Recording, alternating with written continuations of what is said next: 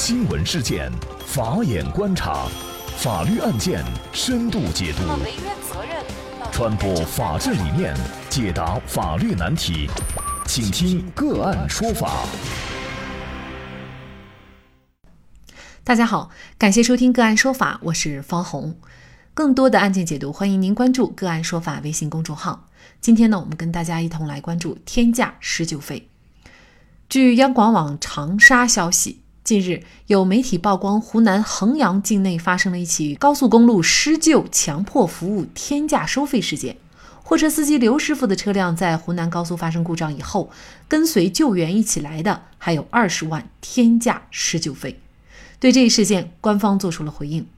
当事人刘师傅介绍，11月18号，刘师傅驾驶的大件货物运输车在经过湖南省全南高速衡阳境内一服务区附近时发生了车辆故障。刘师傅当即拨打了12122，也就是全国高速公路报警救援电话。随后跟随高速救援人员一并赶到的还有一家名叫湖南贺氏吊装服务公司所派出的吊车。这家吊装服务公司的人软硬兼施，让刘师傅签订一份协议，并声称签订协议收费8万，不签订协议收费20万。刘师傅通过家人叫人来把车修好之后，并未提供任何吊装服务或实际救援措施的这家公司却要强行收费。之后刘师傅连人带车被围堵，在高速上滞留10天。几天前，湖南高速集团通报3名路政人员因为此事被停职调查。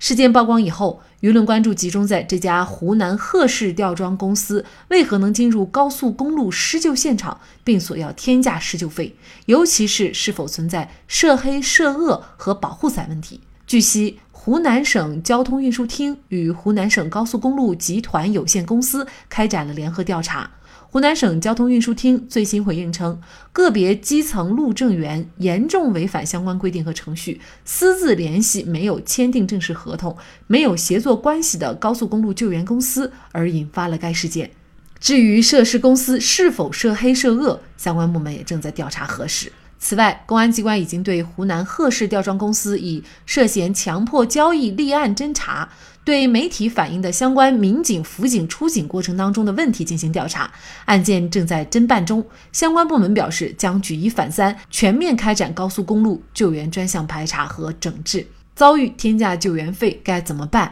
天价救援费为何屡屡上演？那么就这相关的法律问题，今天呢，我们就邀请北京元甲律师事务所执行主任王希律师和我们一起来聊一下。吊机老板赶到现场以后啊，让刘师傅签了个协议，也就是说他声称啊，签字就8万，不签字就20万。那刘师傅当时是连讨价还价的权利都没有。从法律上来说，刘师傅真的别无选择吗？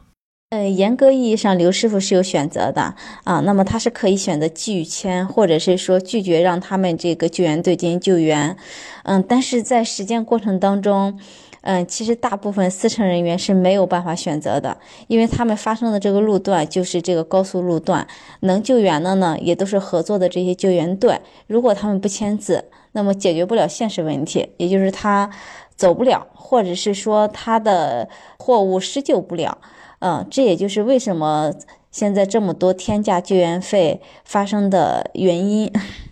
因为等了20个小时，在这个期间呢，吊机公司什么也没有做，那么他就要了5万9千块钱。面对这种要求，刘师傅应该怎么办？这种情况，刘师傅肯定是可以进行拒绝的。在日常的生活过程当中，天价救援费的这种现象啊，是经常发生的。主要原因还是在于说，这个事儿发生在高速公路这个特殊的路段上，那么相应的这个救援的车辆呢，也都是指定的或者合作的这个救援车辆。在本案当中，刘师傅其实也是拒绝的一个状态，只是说由于吊车公司前后堵截的行为啊，导致他离不开现场。像面对这种情况，刘师傅如果拒绝，对于吊车公司，如果他认为他真的有损失了，那么他可以采取一种合规的途径来解决这个事情。比如说，你可以起诉到法院，让法院来进行判决，你这次施救的行为，刘师傅应该支付多少钱。那么法院会根据这个市场价格会判断一个施救的费用，当然从咱们正常的角度来看的话，应该到不了5.9万这个价格。那实际情况是，刘师傅并没有机会诉诸法律，因为他被困在服务站有10天。那么这是否涉嫌非法拘禁？目前来看是达不到非法拘禁罪的要求的，因为在法律上，非法拘禁呢，主要是指对人身的自由一个限制的一个行为。那么在咱们这个案件当中呢，是刘师傅被吊车公司前后进行了堵截，这一块像吊车公司其实是涉嫌到强买，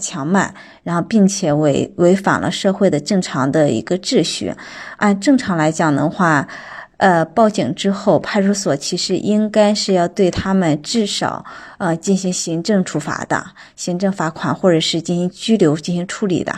而不是把这个事儿推向法院。车辆在高速公路上发生故障乃至车祸，对司乘人员来说呢，属于危难紧急的情况。也正因为如此，天价施救费事件呢也屡屡发生。那您觉得这个事儿该怎么解决呢？是的，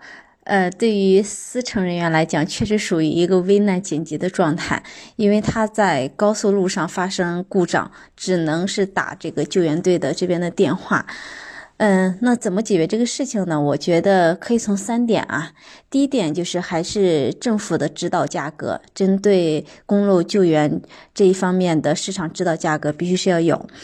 第二点呢，其实就是公路救援的准入和淘汰机制必须健全，也就是你哪些公司你是可以准入参与到这个救援的行列里边的，但不是说进去你就安全了，你也必须有一个淘汰的一个机制，当出现这种恶性的行为发生的时候，那么也是可以把他们给淘汰掉，这样的话才会有一个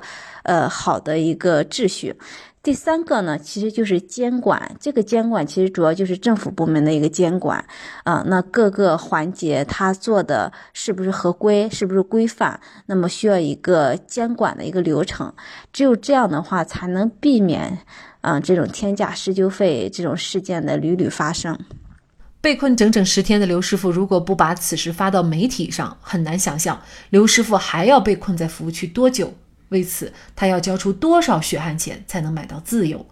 这个案件其实给我们留下很多疑问，贺氏吊装公司和有关部门到底是什么关系？就这么一个明显违法的事情，高速路政多次调解未果，高速交警多次调解未果，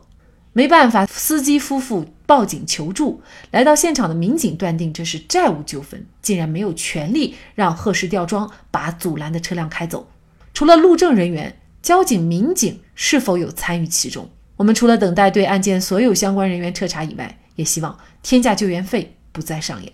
好，在这里再一次感谢北京元甲律师事务所执行主任王希律师。那也欢迎大家通过关注个案说法的微信公众号，具体的了解我们本期案件的图文资料以及往期的精彩案例点评。另外，您在生活工作当中遇到一些法律问题，都欢迎您通过添加15974827467 15974827467这部电话号码的微信号向我们进行咨询和交流。给大家提供法律问题解答的都是我们节目邀请到的嘉宾，他们都非常的资深、专业和负责任。感谢您的收听，我们下期节目再见。